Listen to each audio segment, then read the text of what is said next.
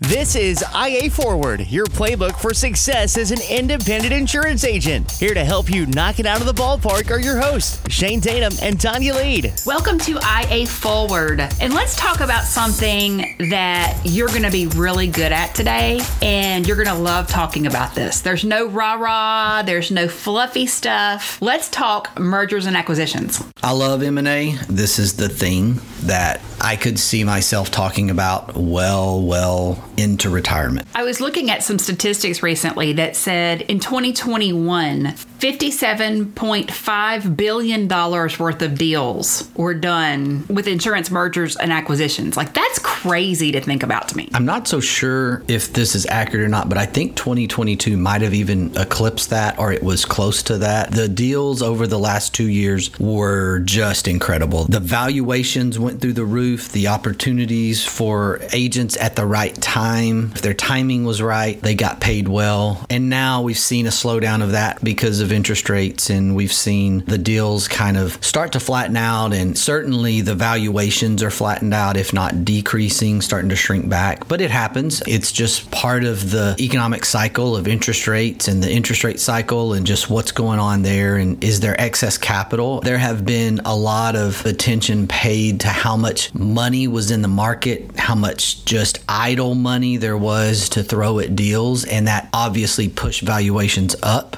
throughout 2021 and 2022. I think the thing there that's really important to really hit on is where were these deals in terms of the size and scope of these deals. And for the majority of agents, they didn't necessarily see these deals come across their desk or come across their agency. And I think it's just a size and scope thing. We see a lot of attention that is really paid to these larger deals and these revenue acquisitions. It's really important to keep perspective for us small to mid-sized guys to understand where those lines are and how these things happen because a lot of those deals were private equity deals or large acquisition engines that are either private equity backed, public, or they're just large organizations that are in acquisition mode. And a lot of times you don't get on their radar as an agency owner until your agency reaches a certain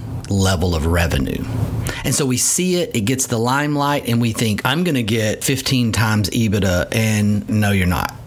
right? Because you're not in the game yet. Your size doesn't put you there yet. I think it's just one of those things that we should talk through and understand. Where are you? What are these layers of agency size that actually put you on the radar of someone who's going to write you a big check? A lot of producers right now are seeing these big numbers and they're listening to podcasts and they're reading information online and they're thinking, okay, I'm going to start an agency. I'm going to build an agency. I'm going to sell an agency and then I'm going to retire to my private island in the Caribbean. And we know that that exists. We know people are able to do that, but that is not the norm. That's definitely the exception to the rule. So we're not trying to discourage you from this. It's kind of like if you're playing high school football and you get a scholarship to a big division 1 school, but then you decide you're going to play in the pros. The breaking point between who plays college ball and who plays pro ball is huge. And this is the same kind of spread. The NCAA runs these ads around big key events. Only 2% of collegiate athletes go pro. It's exactly relevant to what we see catch the limelight on the M&A scale of well you look at these superstar they're sort of like almost celebrity status deals, right? And the question that a mentor asked me several years ago was okay, so let's say you do it. Let's say you achieve and you grow your organization. And let's not forget, an insurance agency, independent agency is an infinite game business. So you spend, I don't know, let's say that you do it quickly and you spend 10 years doing it. Well, it's going to be your baby. 10 years is not nothing, it's a long time. If you are like me and you're in that 20 plus year range, it's really your baby. Then the question becomes okay, so what? So somebody's going to write you a big check. Is that going to make you happy? Wh- why do you think that's going to make you happy? Are you going to be able to stop? Are you going to be able to just go to the private island? Are you going to be able to take endless vacations? Are you going to be happy? Let's look at a smaller number size of this. The idea of buying an agency, of buying a book of business is fantastic. We've done it within our organization. It's a it's a great way to grow your business sometimes. Tell me about what we have done to do this successfully. We have a few experiences, and the most relevant experiences that we can talk about happen to be individuals who were really past retirement age. They were done, they were ready to retire. They knew what they wanted. And, and one of the things I keep on my desk is this document, and it's around Warren Buffett, how he seeks good companies to acquire. And one of those things is an offering price. I took that to heart a couple of decades ago and just said, okay, what do you want? If I'm talking to an agency owner that wants to sell their agency, we're going to use this concept of they're going to retire and they're at retirement age or past retirement age. So I want to be clear. I'm not talking to the retire at 45 crowd. I'm talking to the retire at 65 to 80. Our experience is we've made multiple acquisitions of agencies that fit into this sort of retire in place type of target. And I need a price. I need, as an agency owner, I need you to tell me what do you want for what you've built? Do they own their real estate? Do they want to sell the real estate with it? Is it negotiable that we can separate the book of business from the real estate? Or does it have to be all in? And so a couple of different situations that we have, we've done it both ways. We did one, one of the OGs of the Integra organization was in 2001. Ironically, we closed on the agency September 1st of 2001. And so when the insurance industry went into a tailspin for a little while, and here we just went out and made our first major acquisition for our size at the time. So it was an interesting time for us. But this particular individual had run his small three person agency for 50 plus years. He knew what he wanted. What he wanted was an annuity. He wanted to sell his agency and then he wanted to have guaranteed income for a period of time. We made the deal. This was a book of business only. We kept the location and rented from this gentleman who owned the building and we agreed to stay there for a certain period of time. The deal was a four year annuity. At the time he sold, he was 84. The numbers worked for us. About three months before the end of that four years, he actually approached us and said that he was going to need a raise. And we are like, we're done paying for the agency here in a couple of months. And we're like, what do you mean a raise? He goes, Well, I get the mail, I still come in, I'm still kind of around, and people continue to do business here because I'm still a presence. And so he had kind of created in his mind he's the reason that we're having success. It's not that we automated the agency, that we introduced a cross sell referral system, that we energized his staff. I mean, it wasn't anything like that. It was because he was still hanging around. And so he was going to need a raise. Now, I know you and I know your heart. You gave him the raise, didn't we you? gave him a raise and we kept paying him and it was less than the acquisition, but we negotiated an amount that we were going to pay him on a monthly basis. And I, I finally was like, Mr. Jim, you understand that we bought your agency, right? And we paid you this annuitized amount. We amortized this out for you and we, we paid you, and it was kind of this annuity. And now you're 88. You understand this isn't normal. He said, Yeah, Shane, I agree. But to be honest with you, I just didn't think I was going to live this long. That was his answer to why he needed a raise. It was comical in a weird, dark way. And it was such a good lesson for me because he knew what price he wanted and he knew what he wanted to do. And the numbers worked for us. Did we overpay for the book on the multiple? We weren't talking EBITDA here. We were talking revenue multiples. This is a smaller book of business in terms, it's not on anybody's private equity radar. It's never going to be. This was just one of these small deals. And I learned such a valuable lesson about tell me what you're looking for, and then I'll see if I can create the terms for this to work. I might be willing to overpay you or pay you a premium if I can get the deal on the terms that I need. Do you have a price? And do you really, really want to sell? Or are you just kind of feeling out the market. I don't want to mess with that one, but that will happen to you. I am so going to make you laugh. This weekend, we had dinner with some friends, and one of our friends brought a date that we had not met, and she wanted us to meet him. And so we're having a conversation, and he said, Yeah, you know, I, this guy, Warren Buffett, he said this. And I was like, Yeah, you know, he said that in his recent town forum, and something else was said later on, and he quoted Warren Buffett probably three or four times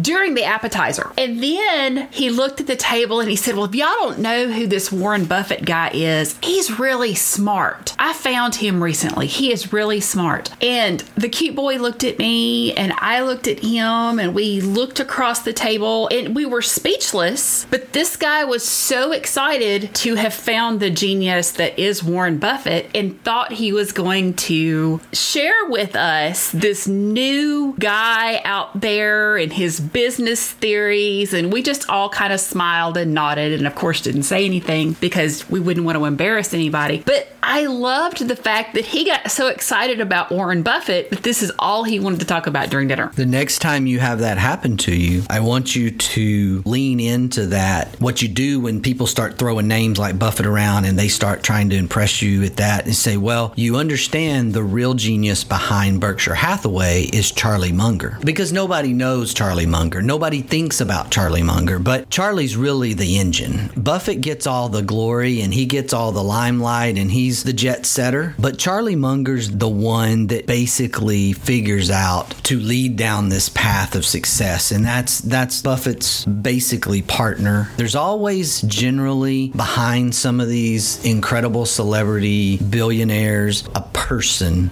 that's so much more less known if they're known at all. That's probably the engine behind them. Charlie Munger is my ultimate one-upmanship to me if you ever get into a Berkshire Hathaway conversation. I love you bringing that up because I think so many people go into acquisitions thinking they know everything and talking about trying to make the deal and create the deal and and have you looked at it this way and have you looked at it that way. Well, I think so many deals fall through because you're trying to do it yourself or you're trying to do it with your attorney and your accountant, but you don't have a mentor that's been there before that really knows how to dig in and make this happen. If you've failed an acquisition or something went astray or you've tried and it didn't work, understand that it's not a lot different than you trying to get into writing a certain type of business that you don't know anything about. You don't do it all the time. Most agencies run into the problem because they just don't do it very often. And one of the things that I've discovered over the last probably five to six years is that the more deals we do, the better we get. That's very natural. If you're a personal lines driven agency, the larger you get, the more efficient you get, the more automation you put in place, the more successful you become because you're doing it more and more. And then you try to get off in commercial and you don't really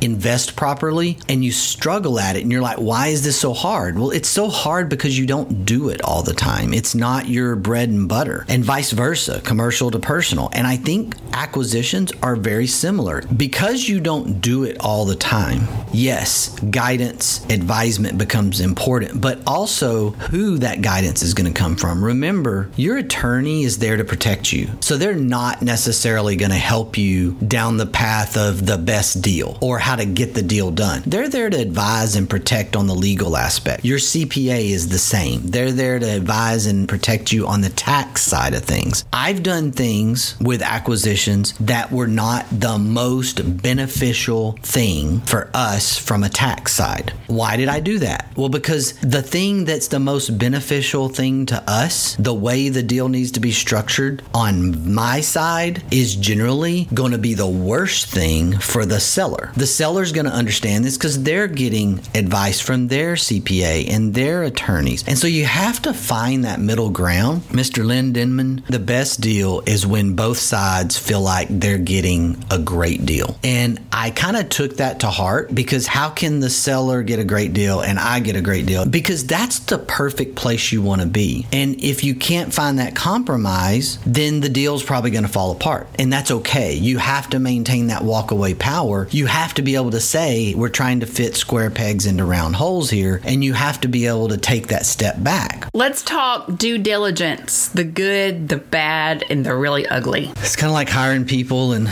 you didn't check references or you didn't do the background. They just interviewed well. I mean, that happens with acquisitions. You do have to understand the book of business. You do have to understand the types of accounts. I think it's really important to look and see where that revenue is coming from. If they're depending on what the seller book of business actually looks like in terms of what's the percentage that's personal lines, what's the percentage that's commercial lines, and then digging into that commercial side because it generally doesn't happen on personal, but definitely on the commercial side. And are there are there a couple of really key accounts driving their revenue? I've looked at books in the past where 250,000 of revenue in personal lines and $150,000 in commercial lines and it looked really balanced and it was a small town agency and it was like, okay, this feels really good. And then we got down into the weeds of the commercial book and there were two accounts driving 80% of the commercial revenue and the seller was asking for a single multiple across the entire revenue scope of the book of business without any consideration for what might happen. Is there a relationship with those accounts that we're not going to be able to maintain? Is it with the owner? There's so many things that go into understanding what's underneath the hood with a book of business. I advocate watching out for that. Doesn't mean you shouldn't buy it, but that commercial revenue may need to be discounted over the personal revenue. You might need to be willing to restructure the deal to pay a premium for personal lines and a discounted valuation on the commercial line. So there's things like that that you got to watch out for. Is the seller leaving? Do you want them to stay on? I'm not a big advocate of this because business owners don't typically go to work for other people and have joy and success. And business owners overseeing and managing former business owners, former agency owners generally doesn't always go over very well. I know this from experience. What's your temperament there and what's going to happen? And are you going to be able to recover that owner's pay and distributions to help you cash flow and pay for the agency that you're purchasing? And that goes a long ways to you being able to decide can you pay a premium here? Can you pay above market to make the deal work? There's all these little elements, and all of that comes from that due diligence of that book for our producers that are looking at starting an agency, should they try to find a book of business to buy or should they start their agency from scratch? There's no right or wrong. It's right or left on this. I love building the book from scratch because they get to choose their client. They get to choose what the book looks like.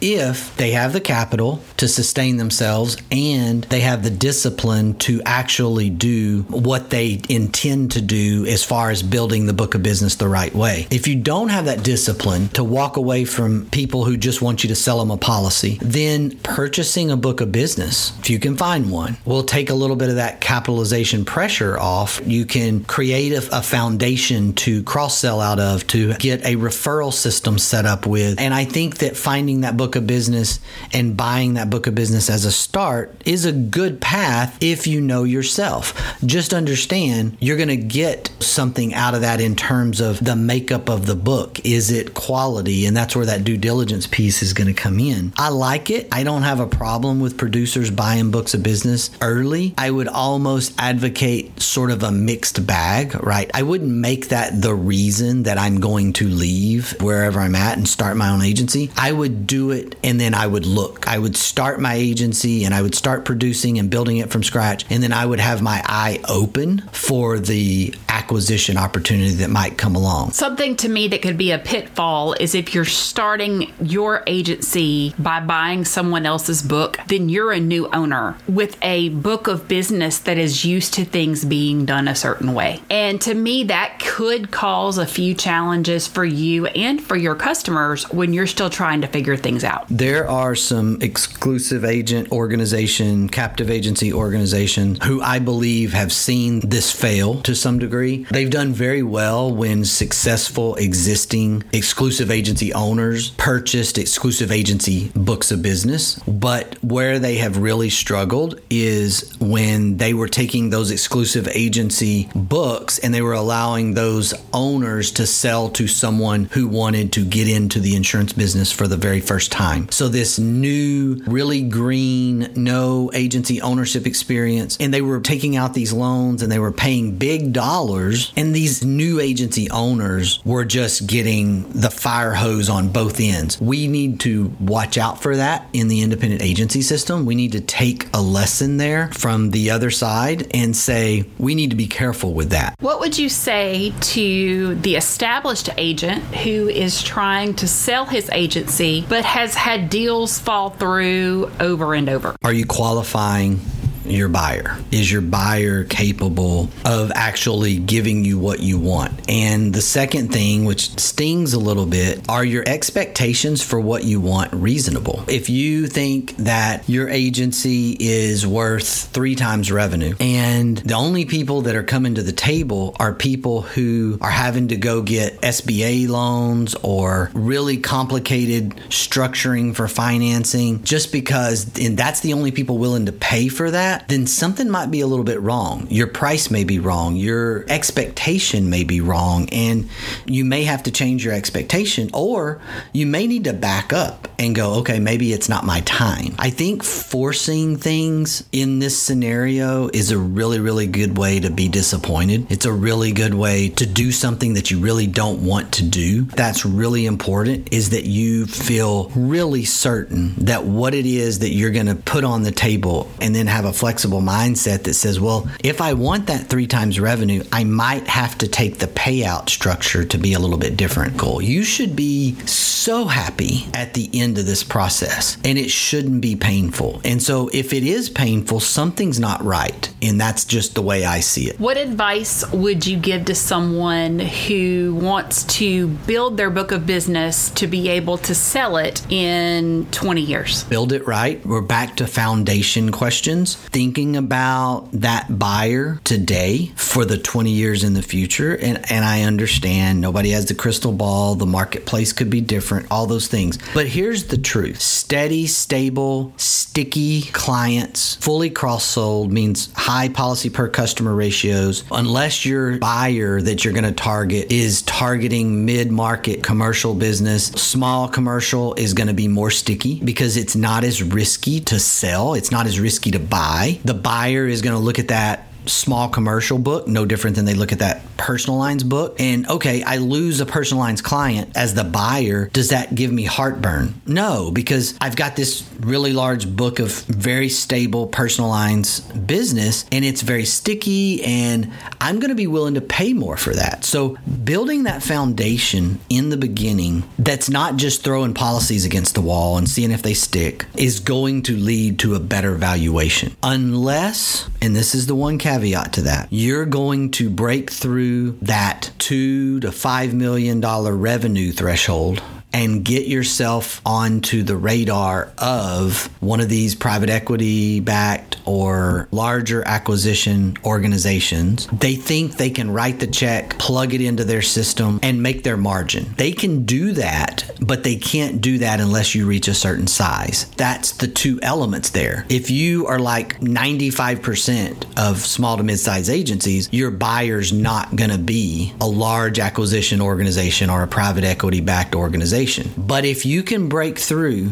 on that revenue side and you can hit the radar of those large acquisition organizations, you may find yourself in a better spot. The problem is is a lot of us have a hard time breaking through that ceiling because it's very difficult to generate 5 million dollars worth of commission revenue. It's just really difficult. That's why there's so few agencies in the country that can actually do that and that have done that. That's what you have to think about. What's my reality? And if your reality reality is you're gonna you're gonna be half a million, a million, a million five in revenue, and you're making a good living and you're making a good profit and you're you're happy and you're comfortable and you're putting your kids through college and you're doing all that, well then somebody out there is gonna want that book of business more if you built the foundation right and you built it the right way. And if you're 10 or 15 years in, you can start the transition today. We've seen agents do it, and we've got agents that we've worked with that have done it. We've had an agent transition themselves in the state of Louisiana from a non standard agency to a standard and preferred agency, and their long term outlook is going to be better from a valuation standpoint because they made the transition like second generation. They were second generation in when they started the transition. So I don't care who you are and how long you've been doing it and how old your agency is, it's doable, but you've got to roll your sleeves up and go to work on it and, and really make some difficult decisions. I'm going to leave us today with this quote from Nadia Comaneci I don't run away from a challenge because I'm afraid. Instead, I run toward it because the only way to escape fear is to trample it beneath your feet. Attitude's a choice. Make a great one. Bye, y'all. Ready to get the ball rolling with your independent agency? Learn more at IntegraAgent.com. That's IntegraAgent.com. Thank you for joining us on IA Forward. Make sure you never miss a show by clicking the subscribe button now or learn more at IAForward.com.